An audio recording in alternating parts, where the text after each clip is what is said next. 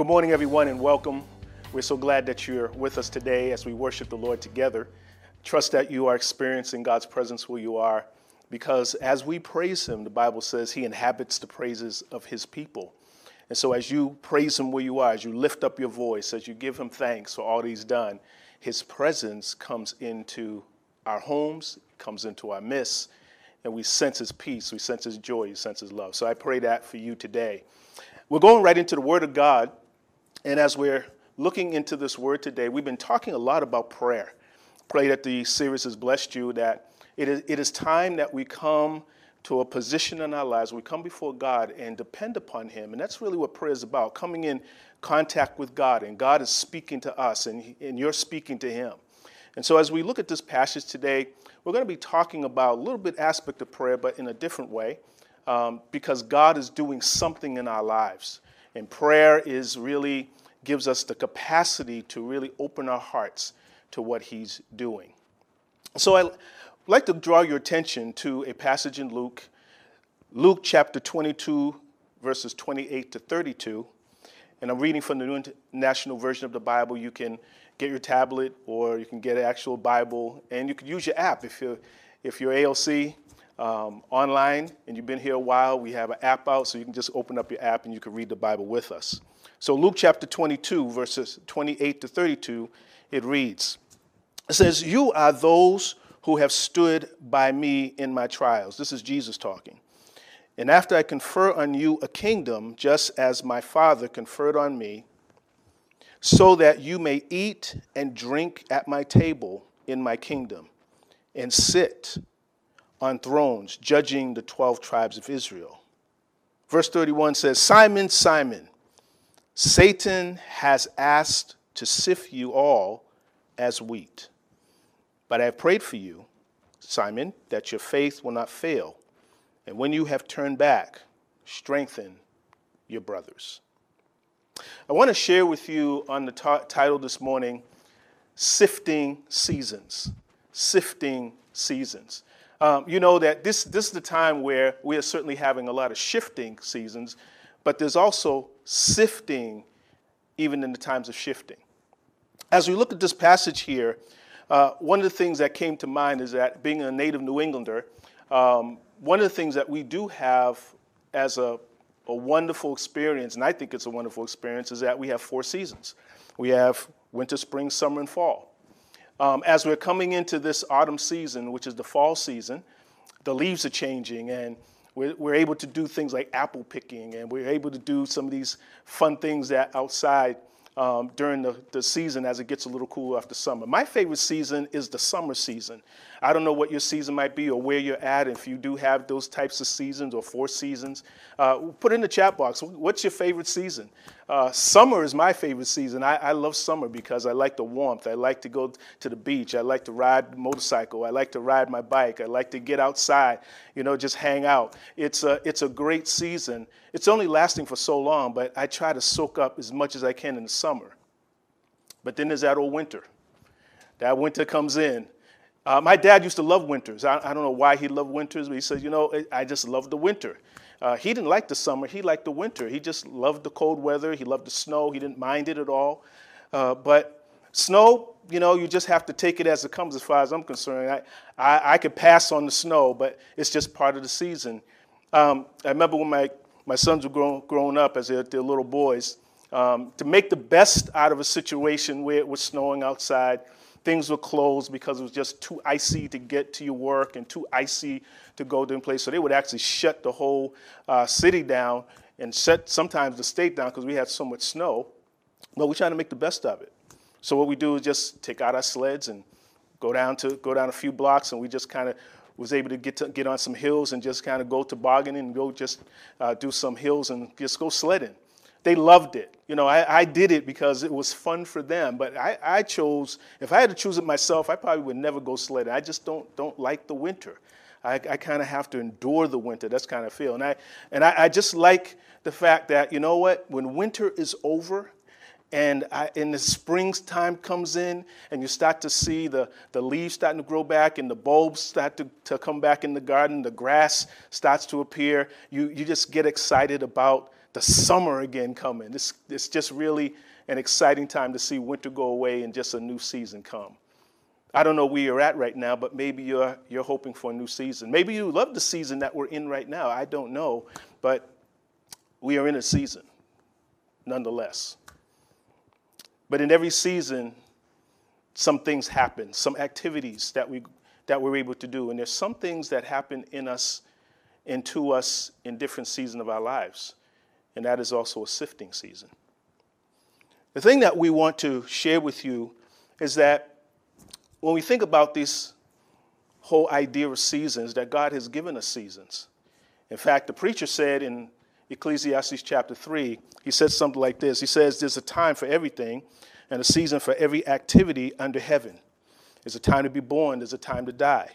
There's a time to plant, there's a time to uproot. There's a time to kill and a time to heal. There's a time to tear down and there's a time to build up. There's a time to weep and there's also a time to laugh. And there's a time to mourn and there's a time to dance. There's a time to scatter stones and a time to gather them up again. And there's a time to embrace and there's a time to refrain from embracing. A time to search, a time to give up, a time to keep, and a time to throw away. A time to tear and a time to mend. A time to be silent and a time to speak. A time to love and a time to hate. A time for war and a time for peace. He also tells us that everything is beautiful in its time.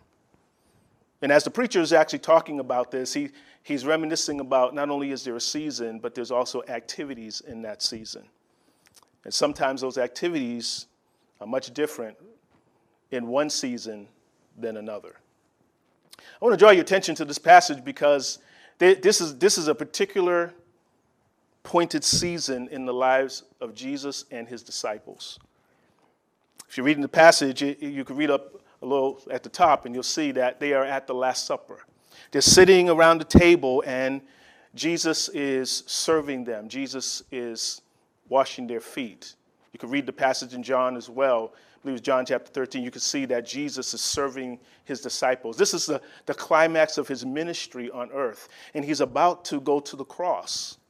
The cross is up ahead of him, where he's about to give his life as a ransom for many. He's about to be crucified for the sins of the world. And here it is, at this crucial moment, the disciples are sitting around, and, and Judas is going to betray Jesus. And Jesus announced the fact that he's going to betray him. But then what happens is so interesting that they break out and start fighting against each other. A dispute breaks out between the disciples. Um, you, you would think that they would be so consumed with the fact that Jesus is going to be going to the cross that their minds would be on, well, well Lord, what would you have us do? What would you have us, how, how, how would you have us act in the midst of all of this knowing and knowing that you're going to go to the cross and die? But they stop fighting.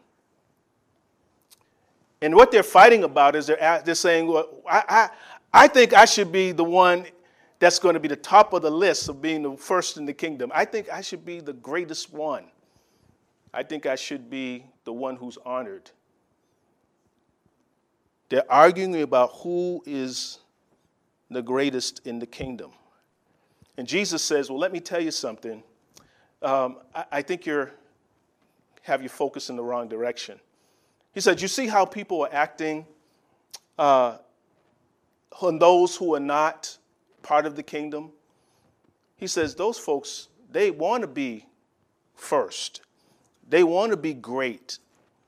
They want to rule. They want to be first. But that's not supposed to be what you're doing because the kingdom, in the kingdom, there is, there's, there's this, this thing called servanthood. There's this thing called sacrifice. And he said, if you really want to be great, and there's nothing wrong with being great, Jesus says, well, if you want to be great, here's how to do it just be a servant. And Jesus demonstrated servanthood as a model for his disciples so they could get a picture of what greatness is all about. I want to ask you a question. What do you think greatness is all about these days? I think greatness is all about service. I think grace, greatness is all about us coming to a place where we recognize that we don't have to jostle for position. We can serve other people. And what we call great is not really greatness at all. But greatness is really about servanthood as far as Jesus is, is concerned. But what drew my attention to this passage was what Jesus says to his disciple, Peter, who is known as Simon. And he's talking to Simon. He says, Simon, I want to I wanna tell you something that you may not know. And I also want to tell the disciples, if they're listening, they're probably sitting around listening because, you know, Peter, he was, he was kind of the, the first among them as disciples, along with James and John. They, they, they were kind of like the inner circle. And as he's telling Peter, he said, Peter, Satan came around today and we had a conversation. And what he said to me is that he, he, he had asked me, in fact, when you look at this, this term where he, he inquired of, of Peter and Simon, he said, You know, Jesus, I, I really want to sift him. In fact, the word is demanded. He, he demanded that Jesus would allow Simon to go through a sifting process. And Jesus is informing him because he has no idea what Satan has in mind for him. He, and he doesn't really have in mind what Jesus has in mind for him. He's just going about his arguing and his fussing and, and, and, his, and his, his carnal means, ways of just jostling with the disciples. He's, he doesn't understand that there's a plan that's about to unfold. And so Jesus informs him. He said, Satan has demanded that he might sift you as wheat. But he said, I'm praying for you that your faith will not fail. And when he talks about this whole understanding of what Satan's trying to do to him. He said, Peter, is, or Simon, it's not just for, for you to know. Guess what? He's trying to do to all the disciples, all of you guys. He wants to sift. Do you know that the enemy of your soul has a plan to sift you like wheat? It's not just for the leader, it's for anyone who wants to be connected with God, connected with the purpose of the kingdom that Satan's desire is to sift you like wheat. I don't know what you're feeling right now, or maybe you're in a position where you feel that there is not just a, a moment where you're feeling uncomfortable, but it feels like it's a grind. Has work become a grind for you? Has school become a grind for you? Has being shut in your home and not being able to get out feel like a grind to you? Maybe you want some, some connection and fellowship because you just want to be with people because you're, you're feeling the grind. But I'm letting me tell you, it's a sifting process. Every disciple of Jesus goes through a sifting process. None of us can escape it. You can't pray your way out of it. You can't fast your way out of it. You can't be mature enough to avoid a sifting process. Here's what caught my eye about the text, where Simon is going to be sifted, and he uses this analogy the sifting like wheat. The sifting like wheat. There, there, are four things that are involved in when you're, you're harvesting wheat, and part of that is sifting. But here's the, here's the first of four things, and I'm just going to go quickly. The first thing is that when, when harvest comes, when, when a harvest comes, they have to go and they have to cut the wheat. They have to cut it down. And when they're cutting it down, they they now has to go through a separation process where they separate the wheat from tares. Because there's a whole lot of stuff that can grow up in there that's really not going to be useful when it comes to wheat. I mean, they take this, this thing called what they call a sickle and they take this sharp instrument and they start cutting. And as they start cutting it down, cutting down, then they start separating the wheat. But then they don't stop there. It goes through what they call a threshing, a threshing position. The process of threshing, it goes through uh, a, to a threshing floor as they bundle it and they bring it to a threshing floor. And in the times of Jesus, they would use this thing called a tribulum. A tribulum. it's a Roman tool that's used for threshing. It, it, it was like a sled that when they tied it onto the ox and they tied it onto a donkey, that they would actually pull it and the, the, the farmer would actually sit on top of it like a sled and pull it around. And what it would do, it would actually break apart the hard hardness of what was encapsulating the wheat. It was called the chaff. Because chaff is something that you can't consume. If you ate a piece of chaff, you couldn't digest it. You have to separate not only tares, but you got to separate the chaff. But then it would go through another process called sifting or sieving. And the process would be after it goes through this breaking down of the chaff, it has to be broken down even more. So they would take a, like a, a screen, a, a round kind of plate with a screen in it, and they would shake it vibrantly. And they would shake it just violently. They would just shake it and shake it and shake it until all of the wheat that was good would come underneath or come out from the bottom. And only those rocks and those little pebbles and those things that are no, of no use would just stay within the this sifting process, and then they'd actually throw that away. And then it would go through a process of winnowing. The winnowing process is when they would actually take it and throw it in the air. And when they threw it in the air, it would blow away the excess. Anything that was left, it would just blow it away. The chaff that was left, the straw that was left, and separate the wheat from the tare and from the chaff. Do you know that sometimes our lives can be just like wheat? There's a lot of chaff in there too. Chaff is something that, you know, it's, it's something that is just hard. It's the part of us that can be very difficult to deal with. See, Peter had a lot of chaff in his life. You, you know him. He, you know, he was Simon Peter. Sometimes he'd act like Peter and sometimes he'd act like Simon. You know, one, one day he would act very spiritual. And other days he would be so carnal. He would be so fleshly he would start using cuss words. He, was, he, he would start, you know, trying to defend Jesus by taking off somebody's ear with a sword. He's the kind of guy that would always rebuke Jesus. When Jesus said, I'm going to go to the cross, he said, Oh, no, be it far from you. And Jesus had to say, Satan, get behind me because you're offense unto me. Peter was the kind of guy who had this personality where sometimes you never knew what he was going to do. He was brave one minute, and some minutes he was afraid. And I don't know, sometimes when we get into these very pressurized situations, some chaff can come out. Some things that we're, uh, uh, we're, not, we're not really uh, what I call um, very spiritual things could come out. And so Peter, who is in this text, he's called Simon, he's going through a sifting. Jesus knows something that if he goes through the sifting, he's going to be a person who's going to be able to strengthen his brethren. Do you know that the sifting was something that is going to be beneficial? And so Jesus didn't stop the sifting from happening.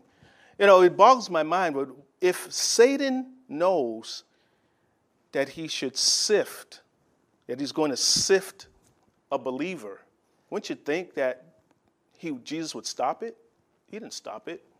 He said, I'm going to pray for you that your faith will not fail, but I'm not going to stop it because at the end of the process, you're going to be converted and you're going to strengthen your brethren. So, why is this so important? Because here's what I believe. As I, list, as I looked at this passage, I believe that the Lord is getting Peter ready to actually be a part of something so big called a harvest. A harvest. there's prophetic significance in wheat in being har- in harvesting. In the Old Testament, Leviticus chapter 23, uh, there, there's a list of festivals that they actually had in Israel, and they had seven of them. One of them was Passover, and Passover was prophetically pointing to Jesus Christ, the Messiah, who was the Passover lamb. You remember when John said, uh, you know, behold the Lamb of God that takes away the sin of the world. He was the Lamb of God. He was the one when the, the Israelites were about to leave Egypt, and before they could leave, a death angel would come, but they had this blood on the doorpost because a lamb blood was put on that post, on the, on the doorpost. So when the death angel would come, he would pass over. Passover, it is the celebration of Jesus Christ giving his life. But then they also had the Feast of Unleavened Bread, and that was pointed to the Messiah's sinless life, that Jesus was one who walked a sinless life. There was no leaven, there was no sin in him. They had another festival, which is called the first festival of the first fruits. The first fruits pointed to the resurrection of Jesus, but that not only he would come and he would die and he would be buried, but he would be resurrected. Resurrected. He, he's the one who is actually the first fruits of our salvation, first fruits of many brethren. The next one is the Feast of Weeks or the Feast of Pentecost. It is the 50 days of God doing something in the lives of his people. It was the harvest of souls, it was the, the great harvest. And, you, and if you go to the book of Acts, you can find that what happened on the day of Pentecost. The Pentecost was a time when God had chose that time for the church to be born. It was a time of Shavuot. It was a time where it was a new beginning. It was the festivals that celebrated new beginnings. Then they had, of course, the Feast of Trumpets, and the Feast of Trumpets was, fall, was a fall feast and it pointed to the rapture of the church. You know, Jesus is coming. Jesus is not going to leave us here on earth as it is, He's going to come again. And everybody who has this hope purifies themselves as He is pure. That's what the scripture says that we have this hope. Do you have that hope that Jesus is coming again? Do you have that excitement in your spirit that one day Jesus is going to return? He said he was going to return again. And then they had another feast called the Day of Atonement, the Day of Atonement, where it, it prophetically points to the second coming, the return of earth. And also there is the tabernacles, that the, this feast was the tabernacles, or it was a time that the Lord's promised that once again, as he returns, he's going to reign he's going to tabernacle with us. And Simon had to go through a sifting for him to become Peter. Peter, he, he was the one that was going to be eventually the one who was going to be the spokesperson in the birth of the church. But here's Peter at this point. He's not Peter yet, fully. He's Simon. And so he has to go through a Simon sifting so he can get to become the person that Jesus intends him to be. And you know, that's why God allows us to go through things sometimes. Even he will allow Satan to try us. Another person that I remember this happening to is Job.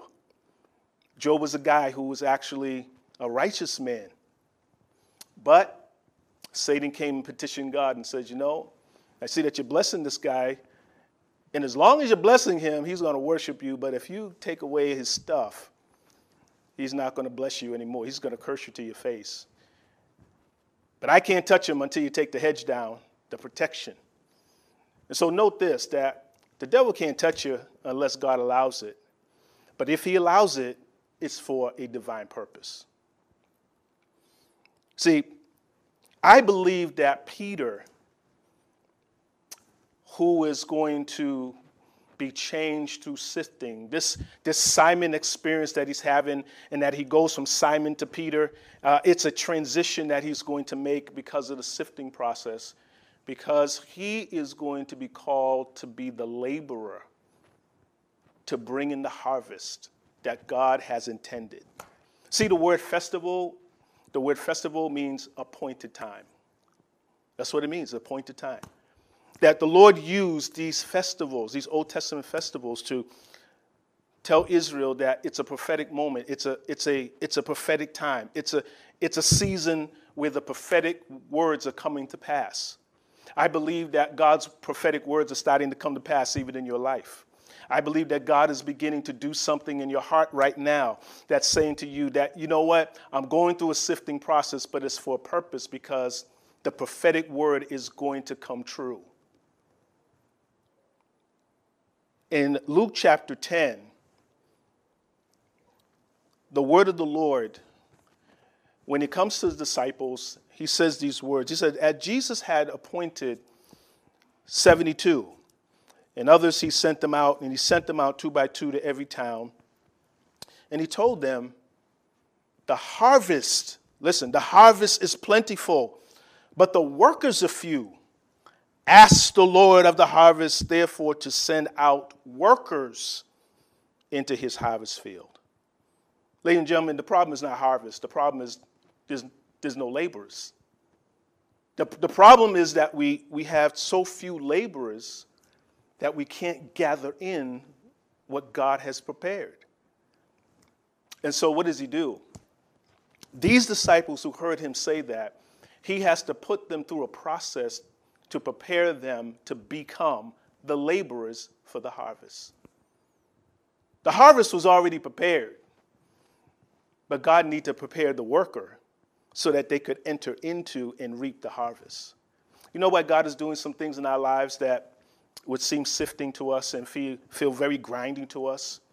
You know why he's trying to move the chaff and the, the, old, the old attitudes and the old dispositions and the old things that seem to hinder us from becoming what he has called us to be? He's taking us through a process of sifting because he wants us to be that laborer who enters into the harvest field. I believe that this is a season for sifting because there is a harvest. God is preparing you to actually go in your field. Your field. The field of what? Your field of medicine. Your field of computer science. Your field as the church. Your field in media so that you can be the one who's a laborer for the harvest. Because you can't go in there with a whole lot of chaff. You can't go in there with a whole lot of, of stuff that you should have dropped off so long ago. See, Peter, the only way he could actually be prepared as the laborer is to go through a sifting. I wish it were different. I wish that God could just say, you know what? I just want to pray for you, and all of the process that you need to go through is just one prayer. But no, it's a process. So Jesus prays for him. Notice what he does. He prays for Peter. He says, Look, and at the time he says, You know, you're going to go through some stuff, but I know you're going to be Peter. I know you're going to turn into Peter. I'm going, to pray for you. But here's what I'm going to pray I'm not going to pray that you don't go through a sifting, I'm going to pray that your faith doesn't fail. The word fail is the word we get eclipse. Eclipse. If you ever seen, if you ever ever witnessed an eclipse, you, you'll notice that the sun is shining, but all of a sudden, because of the the moon and the planets are realigned, particularly the moon, it just kind of just comes over and covers the sun. You get darkness. Darkness. What, what is Jesus saying to him? He says, You know, I, I pray that your faith does not get eclipsed by the darkness where you're at. Have you ever felt darkness? Have you felt like you were in the dark?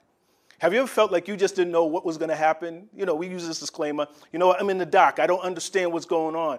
I pray that your faith doesn't get eclipsed in moments where it's dark. God is calling you and calling me to be his laborers for the harvest. He's calling us in the season by which we have to be willing to say yes to the sifting. And so here's what I want to tell you today don't allow your faith to be eclipsed don't go dark. Don't, don't, don't resign yourself to going into obscurity when it comes to your faith. Become a person who allows the sifting to convert you, to change your life, so that you can become that laborer because there's a great harvest. So I want to just pray with you. I want to pray with you. I want to pray with someone here and, and, who's going through a sifting process. You, you're feeling the pressure. You're feeling the grind. You're feeling this, this thing that seems to be grinding at you. And God is trying to get all the chaff, all the tare, all the stuff that's hindering you from being a Peter, a rock, a person of strength. Would you bow your head as I pray? Father, thank you for this opportunity that we have to share the Word of God. Thank you, Lord, that we do have in our spirit a little Simon. We have in our in our DNA, Lord, we have some Simon in us. A part of us, Lord, where we can become just prideful. There's a part of us where we can actually become a person who's boastful. There's a time, Lord, that we should be listening to you, but we're fighting. But yet, Lord, thank you that you want to use us as laborers in your harvest field. So, Lord, I thank you, Lord, that even the enemy will work your purposes out in our lives. Lord, I thank you that even the Satan, the enemy of our souls, can be one who helps to work out your purposes in our lives. We thank you for the harvest. We thank you for the great harvest of believers. Lord, on Pentecost, Peter stood up and the 11 with him on the day of Pentecost and declared the gospel, and 3,000 people, 3,000 men, not counting their families, were saved. Could it be, Lord, that you're sifting us for the salvation of others. So, Lord, we believe by faith, God, that you would take us through this process. And in the meantime, Lord, may our faith not be eclipsed. May we not go and allow the darkness to overwhelm us, but may we be converted and changed so we can use by you. In Jesus' name, amen. Well, thank you so much for listening this morning. And and if you're here for the first time, I just want to welcome you. And if you don't know the Lord Jesus Christ, you may be listening to us for quite some time, or maybe it's your first time. I'd like to just give an invitation for you to receive Christ. You know, Jesus came that that you might have life and that you might have it more abundantly. So as we pray, would you pray this prayer? If it's your desire to come before the Lord and, and say, Lord, I, am a sinner. If this, if the Lord is, is dealing with you about giving your life to Him, give your life to Him. You'll be glad you did. Let's pray. Say these words with me. Father, I thank you today for your love. I thank you today for your kindness. Father, I thank you today for your word. Thank you for Jesus Christ, who came to earth who lived a sinless life, who was crucified, buried, and resurrected. So, Lord, today, forgive me of my sins. I want you to come into my life. I want to live for you. I want to be your child. Thank you for your forgiveness. Thank you for your grace. Help me to walk in your strength. In Jesus' name, amen.